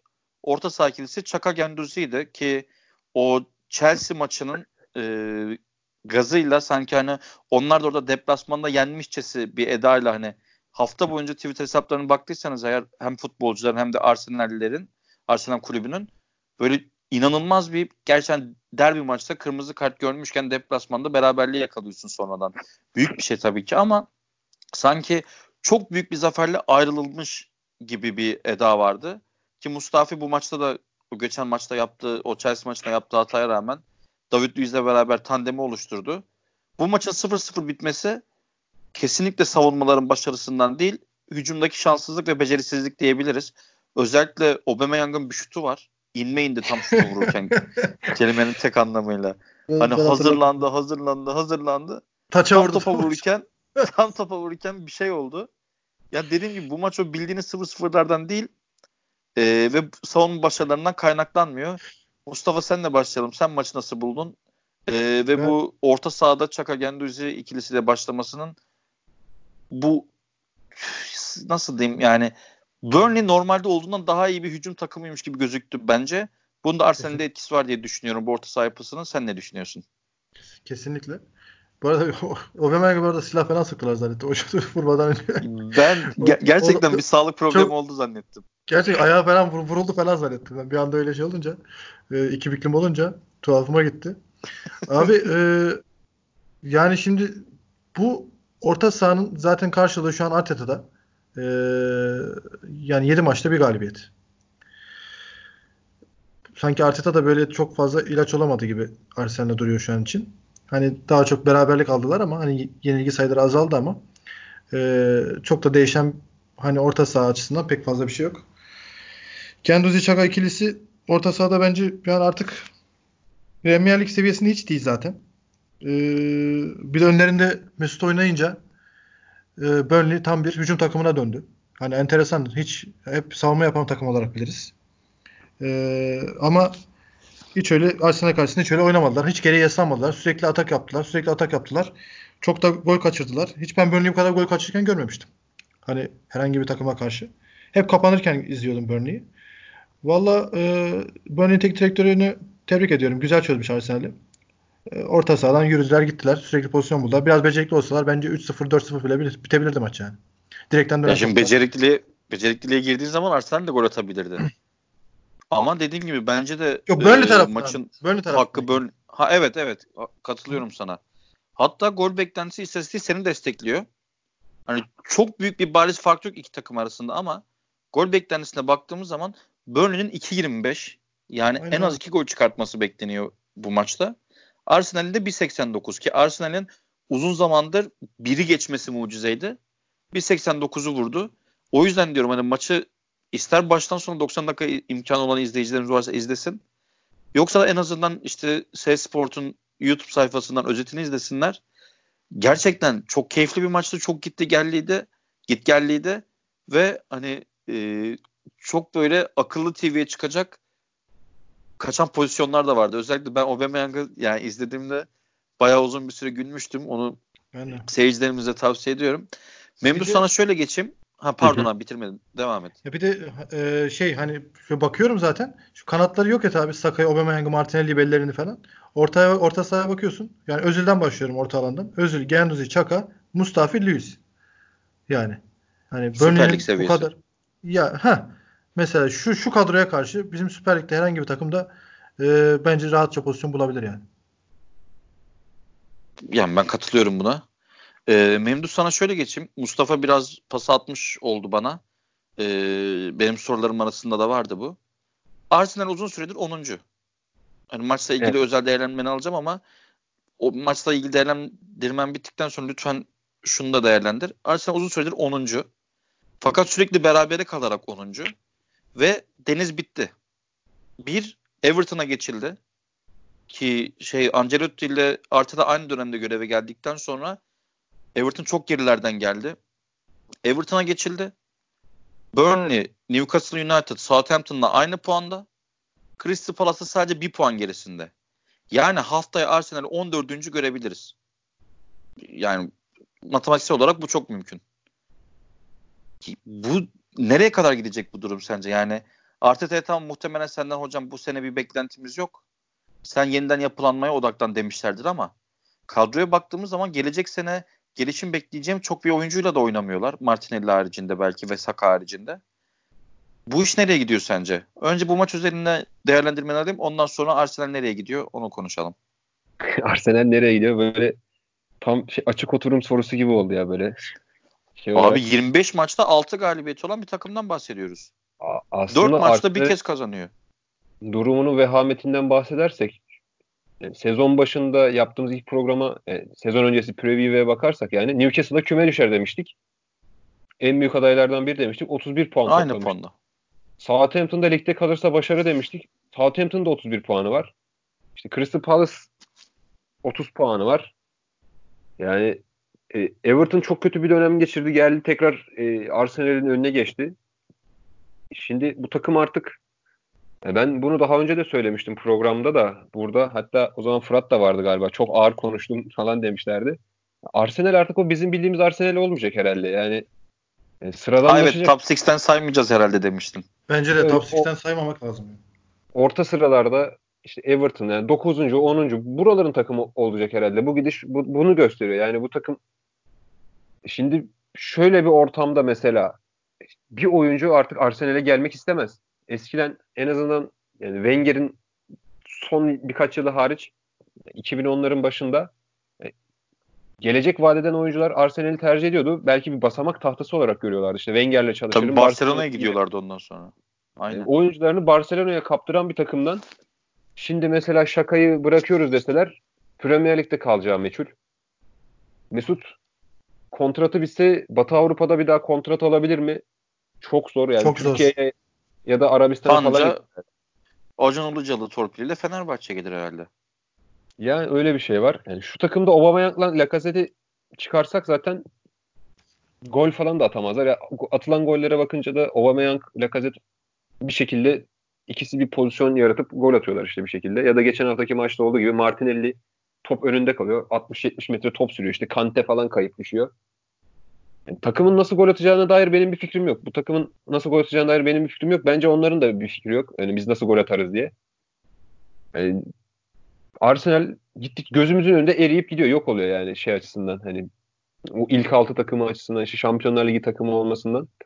Buralardan akıp gidiyor. Maç özelinde de hakikaten yani şey vardı yani sakarlık ve beceriksizlik yarışması gibi. Yani Jeff Hendrick'le Aubameyang biraz daha yetenek yani şey değil de yani biraz daha gol atma konusunda sakin kalabilselerdi ya topa daha iyi vurabilselerdi maç 2-2 de bitebilirdi. 1-1 de bitebilirdi. İkisi golleri kaçırdılar. Ee, sonuç olarak da yani ikinci yarının başı özellikle bence çok keyifliydi. McNeil'i falan seyretmek yani Burnley'de benim benim için çok büyük keyif oldu. Ama yani Liverpool Arsenal'de yani birebir rakibiyle berabere kaldı deplasmanda. Yenilmedi. Bence sevinmeli buna. Artık böyle diyeyim yani bu maç üzerinde. Merhaba, şey gibi Solskjaer'in açıklaması gibi oldu. Aynen aynen. Yani. Birebir rakibimize yenilmedik deplasmanda. Burnley'e teslim olmadık. Oyuncularımla gurur duyuyorum gibi oldu. Podcast ekibine hoş geldin. Mustafa sana şöyle geçeyim bu Arsenal nereye gidiyor muhabbetinde. Şu an Premier Lig'de 25 maç sonunda Arsenal'den daha az galibiyet sayısına sahip sadece iki takım var. Onlar da son iki sıradaki ekipler Watford'la Norwich. Herhalde bu durumun vehametini anlatıyordur gibi geliyor bana. 25 maçta 6 galibiyet. Yani kelime gerçekten bulamıyorum. Ee, herhalde Memduh'un dediği gibi ileride belki top 6 ile top 5 diyeceğiz bu gidişte. Sen ne diyorsun? Ya bundan bir tık altı zaten gerçekten küme düşme mücadelesi. Yani abartmıyorum herhalde. Değil mi? Yani şundan 5 puan daha işte haftaya var. 14. ya 5 puan veriyor işte. Haftaya mağlup olduğu takdirde 14. bitirebilir haftayı gibi. 26. Yani. haftayı 14. bitirebilir diyoruz Arsenal için. Ya bu sev yani gerçekten bu seviyeye kadar düşmesi yani bu bu ayrı bir başarı yani. Yani bunu bunun için çok çaba sarf etmek gerekiyor. Tüm kulüp çalışanlarıyla beraber.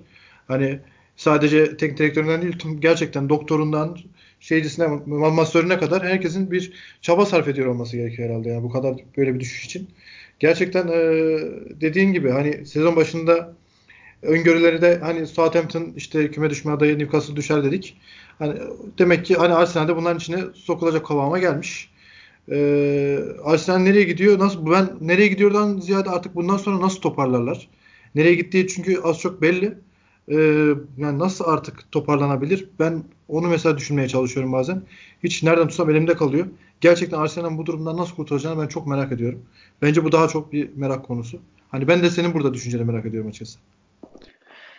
Yani şimdi tabii ki standart bir reçete yok. Sonuçta bu takımı yönetenler her ne kadar kötü yöneticiler de olsa en azından Arteta'nın bir futbol aklı var ve eminim ki portföyünde çokça oyuncu vardır.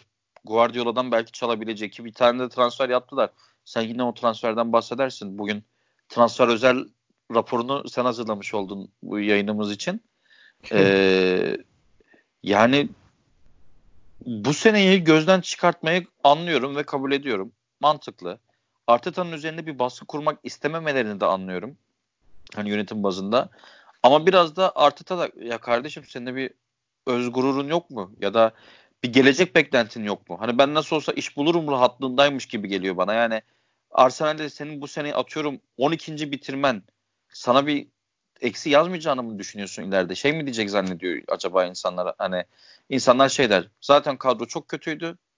Ee, 12. bitirdi. O kadar da değil herhalde. Yani Premier Lig'de 6 25 maçta 6 galibiyet alacak kadar değil. Bunda illaki ki biraz önce sen omurgayı saydın ve o omurganın Premier Lig'de gerçekten düzenli bir şekilde maç kazanacak seviyede olmadığına katılıyorum ama bu kadar da kötü olmadığını düşünüyorum. Yani 25 maçta 6 galibiyet kadar da değil. Bunun bir ortası vardır. Bir şekilde Arteta'nın bunun biraz belki de hani bu kadar rehavete gerek yok. Nasıl olsa yönetim bana bu sezonun hesabını sormayacak rahatlığında olmasına gerek yok. Çünkü dediğim gibi bak kaç haftadır başladı. Ancelotti gibi bir adam, winner bir adam. Hep Ancelotti'ye biz ne dedik? İşte büyük egoları yönetir, büyük takımları yönetir. Everton onun için riskli bir seçimdi. Ha işte adam 9. Yani 16. 17. ligden geldi. Teknik direktör elindeki kadro ne kadar ki Everton'ın kadrosu da 17. olacak kadro değildi gerçekten. Ve adam hani bence kadronun olması gerektiği yere taşıdı şu anda takımı. E Arteta sen de takımı olması gerektiği yere taşı en azından. Yani ya bunlar zaten kötü deyip bu kadar salarsan işte yani hani böyle bir temenni olmaz ama belki de Arsenal camiasının yüzüne tokat gibi çarpması için haftaya mağlup olup e, ligi 26. haftasında 14. sırada bitirmeleri lazım yani. Bir tutuşma şart. Evet. Bil, yani bir şey olması lazım açıkçası. Çünkü yani bunun sonu yok. Yani bu gidişin sonu yok. Bu kötü gidişin böyle gittiği kadar gidiyor. Ki şimdi mesela Newcastle United'da sahasında oynayacak. Düşünsene sen de United'a kaybettin Newcastle United'a. Evet. Adam seni hem puan olarak hem ikili avaraj olarak altına alıyor yani. Yo zaten iyi günler beklemiyor ya. Bence daha da sıkıntıya düşecekler gibi bakalım. Dolayısıyla e, bu artık Arteta'nın kendini gösterme. Yani mesela kulüp yapısına dönüyor bu. Korkutucu olan o. Belki Memduh'un dediği yere gitmemize sebep olan şey de o. Lundberg geliyor takımın başına. Ya nasıl olsa ki Lundberg'in nasıl olsa benim hoca yapmayacaklar deme hakkı yok. Çünkü Lundberg'e şans verdiler. Arteta'yı hemen getirmediler. Lundberg geliyor takımın başına. Ya ben nasıl olsa hani caretaker hocayım. Takılayım öyle. Takıldı. Şimdi yedek yedek ya, yardımcı antrenör. Mesela Duncan Ferguson hatırlayalım Everton'da. O da kulübün içinden gelen bir oyuncuydu. Bir şeyler değiştirdi sürekli. Takım yapısını değiştirdi. Bir... gibiydi ya adam. Aynen bir inanç kazandırdı yani. Lundberg geliyor. E, takım kötü benden beklenti yok. E, salayım. E, Arteta geliyor. E, takım kötü benden beklenti yok. Seneye gösteririm. Ya abi sizin kendi şeyiniz yok mu? Yani e, kişisel hırslarınız yok mu? Başarılı olmak gibi bir isteğiniz yok mu yani? Ya bu kadar hani çiftliğe dönmüş durumda bir kulüp. Özellikle menajer yönetimi açısından. E, gerçekten böyle bir sil baştan belki yani böyle küme düşme gibi bir durum söz konusu değil tabii ki ama gerçi böyle diyoruz belli de olmaz diyeceğim. E, 24 puanı var West Ham'ın. E, arada sadece 7 puanlık bir fark var. Ama küme düşme gibi bir durumu olmayacaktır tabii ki Arsenal'in ama bir şok lazım. Umarım 14. düşmek yeterli bir şok olur ki daha da geriye düşmezler en azından kendileri açısından. Düşmekten çok bahsettik. Memdu sen e, yayının başına söyledin. İstiyorsan tekrar bir düşme potasına bakalım. E, o ilk konuştuğumuz dönemden çok şey değişti. Bornemo biraz toparladı. Kendini yukarıya attı. Watford kendini çok toparladı yukarıya da atmıştı. Çok kritik bir eşikte e, maç kaybettikten sonra 19.luğa geldiler tekrar. West Ham 18. Aston Villa'nın arkasında şu anda. Norwich yani tırmalıyor ama 18 puanla son sırada. Hala ben çok bir şansları olduğunu düşünmüyorum. Bu 26 puandan başlarsak Miami şu anda aralarında mücadele. Çünkü Crystal Palace daha kurtardı gibi duruyor. O 14. sırada 30 puanla. Brighton, Bournemouth, Aston Villa, West Ham, Watford ve Norwich altılısından gidici üçlü şu anki mevcut koşullarda kim gibi geliyor sana? Şu an bence Premier Lig'deki en en zor soru bu yani. Hiç kimse bilmiyor bence. Bence de. Yani, Watford o kadar dedik Nigel Pearson hocam geldi dedik büyük kaçış dedik. Tekrar e, bir anda göz açıp kapayıncaya kadar geri döndüler 19.luğa. Hı hı. E, Aston Villa girip çıkıyordu potanın içine. Bu hafta West Ham girdi. West Ham'ın da aslında bakınca bence bu ekibin içerisinde en iyi kadroya sahip olan West Ham. Yani Watford'un da iyi kadrosu var ama West Ham yani çıktığında şöyle bakıyorsun işte Lanzini'si işte Felipe Anderson'u vesairesi. Benim ama, sözünü bölüyorum ama e, West Ham'ın da önümüzdeki iki maçı City ve Liverpool deplasmanı. Yani muhtemelen e, iki, iki maçtan sıfır puan çıkaracaklar. Aynen. E, yani çok karışık burası.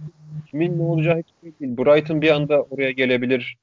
İşte ne bileyim Watford bir anda oradan kaçabilir. Her şey olabilir. Yani işte bu e, ligde kalma mücadelesi e, şampiyonlar şampiyonluk mücadelesinin bittiğini düşünürsek e, herhalde en büyük heyecan bu kaldı elimizde. Bu 6 takımdan zaten Norwich'i çıkarıyorum. 5 takımdan hangi hangileri gidecek? O, onu onu belki heyecanlı yaşayacağız bu senede. Peki Bornemo'nun Mustafa sana sorayım bunu. Bornemo'nun toparlaması nasıl buluyorsun?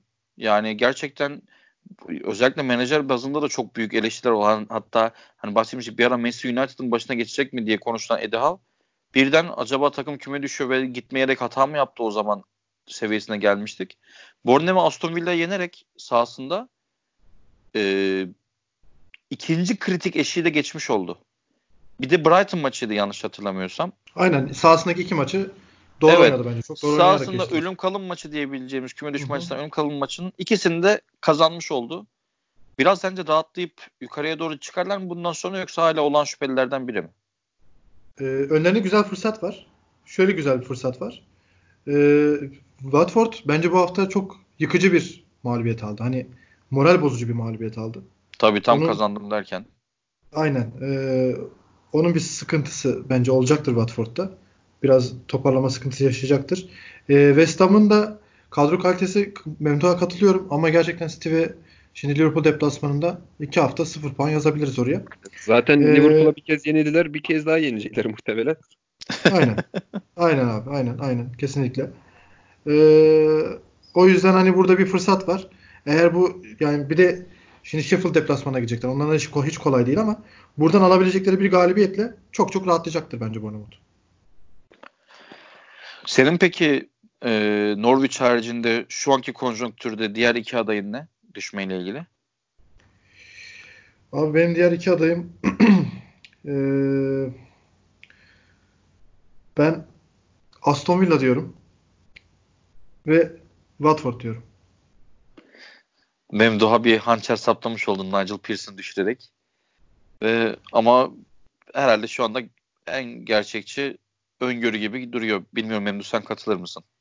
Ben Aston Villa'nın da oraya o potanın içinde kalabileceğini yani kalabilmek için en büyük adaylardan biri olduğunu düşünüyorum. West Ham'ın bir şekilde kurtaracağını düşünüyorum ama yani o o zorlu fikstürü atlattıktan sonra yani eğer orada arka arkaya kazanırsa diğer takımlar o zaman için West Ham'ın da işi zorlaşır ama ben Aston Villa'nın bir şekilde gideceğini düşünüyorum. Çünkü Aston Villa yıllardır hep aynı hata yapıyor. Yani Premier Lig'e çıkıp bir sürü Fransa Ligi'nden şuradan buradan oyuncu alıp hiçbir şekilde Premier Lig'e uyum sağlayamıyor bu adamlar daha sonrasında.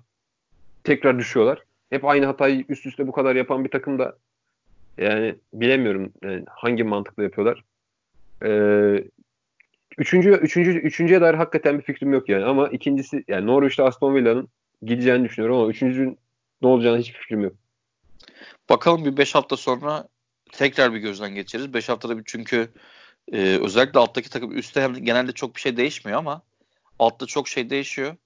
E, ilk dörtte bir değişiklik olur zaman zaten top 6 takımları ve üstteki takımları sürekli konuşuyoruz. Ama altta bir 5 hafta sonra herhalde tekrar yine böyle daha sağlıklı bir değerlendirme yapabiliriz herhalde. Beyler ekleyeceğiniz başka bir şey yoksa bugünkü yayını da bitirelim. Ee, özlemimizi giderdik. Bol bol konuştuk. Ee, var mı söylemek istediğiniz bir şey? Ben son bir şey daha soracağım size de. Ee, merak ettiğim için soruyorum. e, bugün transferden çok konuştum ama e, Sander Berge'yi aldı Sheffield United. Enteresan. 21 milyon euro vererek. E, siz ne düşünüyorsunuz bu transfer hakkında? Bence Norveç'in yetiştirdiği en iyi yeteneklerden bir tanesi. Hani bu forveti Sheffield'ın alması enteresan geldi bana biraz. Hani arada kaynamasın. Bunu da sorayım öyle kapatalım diyeceğim. Yani bence işte iyi yönetilen takımla kötü yönetilen takımların transferleri ve bütçeleri işte çok net bir şekilde hani ortaya çıkıyor. Sheffield dediğin adamlar 25. 25 maç sonunda 6. sıradalar. Nerelerden geldiler? Ne bütçelerle bunu yapıyorlar? Ortada. Altındaki bütçelere geçelim. Manchester United'lar, Everton'lar, Arsenal'lar. Bu arada bence Manchester falan yapması gereken bir transferdi yani. Yani West Ham'lar falan. Yani iyi yönetilen kulüple kötü yönetilen kulüp arasında bariz farklar. Artık yani sahadaki topçuların performansı kadar sağ dışındaki profesyonellerin performansı da çok önemli takımların kaderinde. Biz Türk futbolunda yıllardır çok rezalet profesyonellere yönetildiğimiz için şu an Avrupa ile aramızdaki fark açıldı. E, İngiltere bazında da konuştuğumuzda da işte Sheffield gibi, Wolverhampton gibi daha böyle düşük bütçeli takımlar iyi profesyonellerin eline geçince o bütçe açısındaki o büyük fark sağda kapanmış oluyor. Bu tarz transferlerden biri gibi geliyor bana. Eyvallah. Bence Şafak güzel söyledi. Ben şeyi ekleyeyim ben de kapatmadan. Premier Lig'de herhalde ilk, bu sezon ilk defa olacak. Bir, bir, bir hafta mola verecek takımlar. Hı hı. Bu hafta 4 maç olacak. Haftaya 6 maç olacak. Yani adamlar orada bile bir şey yapamıyorlar. İlla bir maç oynanması lazım. Yani bizim gibiler için bir haftayı Bizim futbolsuz bırakmıyorlar. Aynen. En azından bu hafta sonu yine 4 maç olacak. Ee, bu arada da bence Liverpool'lu oyuncular da herhalde ilk defa dinlenme fırsatı falan bulabilecekler. Yani ilk defa bir maç oynamadan bir hafta Bence onlar geçti. bir antrenmanda maç falan yaparlar gene ciddiyle. Yani rahat duramazlar gibi geliyor bana. Şu an maç yani, yapıyorlar zaten. Şey yani, maç an... yapıyorlar FA Cup. Şu an Bu arada çok pardon kapatacaktık ama benim aklıma bir şey geldi. Size soracaktım özellikle Arsenal maçında. Bu Sterling penaltı bekledi pozisyondaki kavgada da var. Bu Arsenal Burnley maçında Lacazette galiba penaltı bekledi pozisyonunda da var. Yerde penaltı bekleyen oyuncu böyle kendisinin attığına inandığı zaman böyle savunma oyuncular genelde onları itip kakıyor. Sizce bu normal bir refleks mi? Yani kabul edilebilir bir refleks mi? Yoksa yani oyuncunun diğer oyuncu böyle fiziki müdahale etmesi, o diğer oyuncu haksız olmasına rağmen kabul edilmeyecek bir şey mi? Bunun sizin bakış açınızı çok merak ediyorum. Yani tekrar dinleyicilerimiz için sahneyi hatırlatayım. Oyuncu penaltı bekliyor. Kendini yere atıyor. Rakip kaleci veya savunma oyuncusu kaldırır gibi yapıp veyahut da direkt işte kafasını dayayıp ya da yumruğuyla müdahale edip oyuncuyu bir şekilde tartaklıyor. Bu hani o diğer oyuncu aldatma yönelik hareket yaptı ve hani insani bir refleks olarak değerlendirilebilir mi? Yoksa iki oyuncusu iki oyuncu arasındaki ilişkiler kural kitabında çok net bir şekilde belirlenmiş. Bu onların dışında bir şey mi? Siz ne diyorsunuz? Mustafa başlasın istersen. Mustafa ya sen başla biraz. bu tamamen bence şovun devamı gibi sanki değil mi? Hani hani olay oraya gittiyse artık ondan sonra da aynı aynı aynı rolle devam etmek gibi biraz yani. Hani artık bir bakıma reflekslere dönüşmüş oluyor sanki.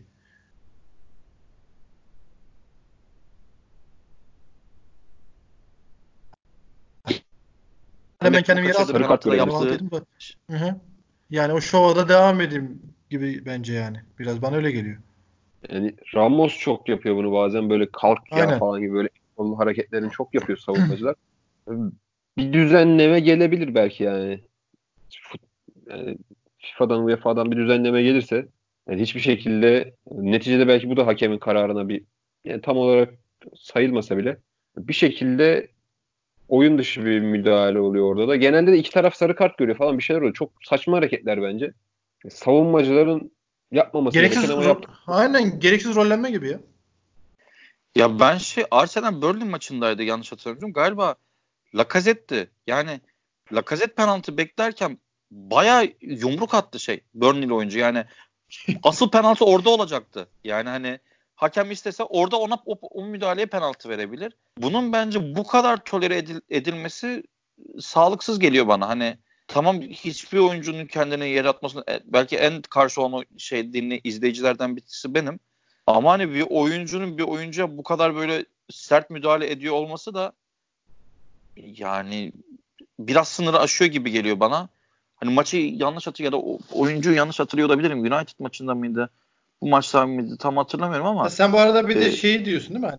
E, atlayan oyuncunun müdahalesinden mi bahsediyorsun yoksa defans oyuncusunun müdahalesinden mi bahsediyorsun? defans oyuncusun atlayan oyuncuya yaptı. Hani sen niye atlıyorsun ulan derken ki fiziki Ha. temasla şey yapıyorum. Yani ha ben biraz ben şunu diyorsun şeyi aşıyor gibi geliyor bana. Ha, sen defans oyuncusu o reaksiyonu verdikten sonra yere kendi yere atan oyuncu da Hayır e, hayır hayır yok. karşı tarafa reaksiyon Yerde veriyor. Ben adama- onu, onu diyorsun zannettim. Okey. Hayır hayır yerde yatan adama rakibin müdahale etmesinden bahsetmiştim. Abi orada hakem var sonuçta. Sen hani orada yetkili kişi sen değilsin ki yani. Evet bence de katılıyorum sana.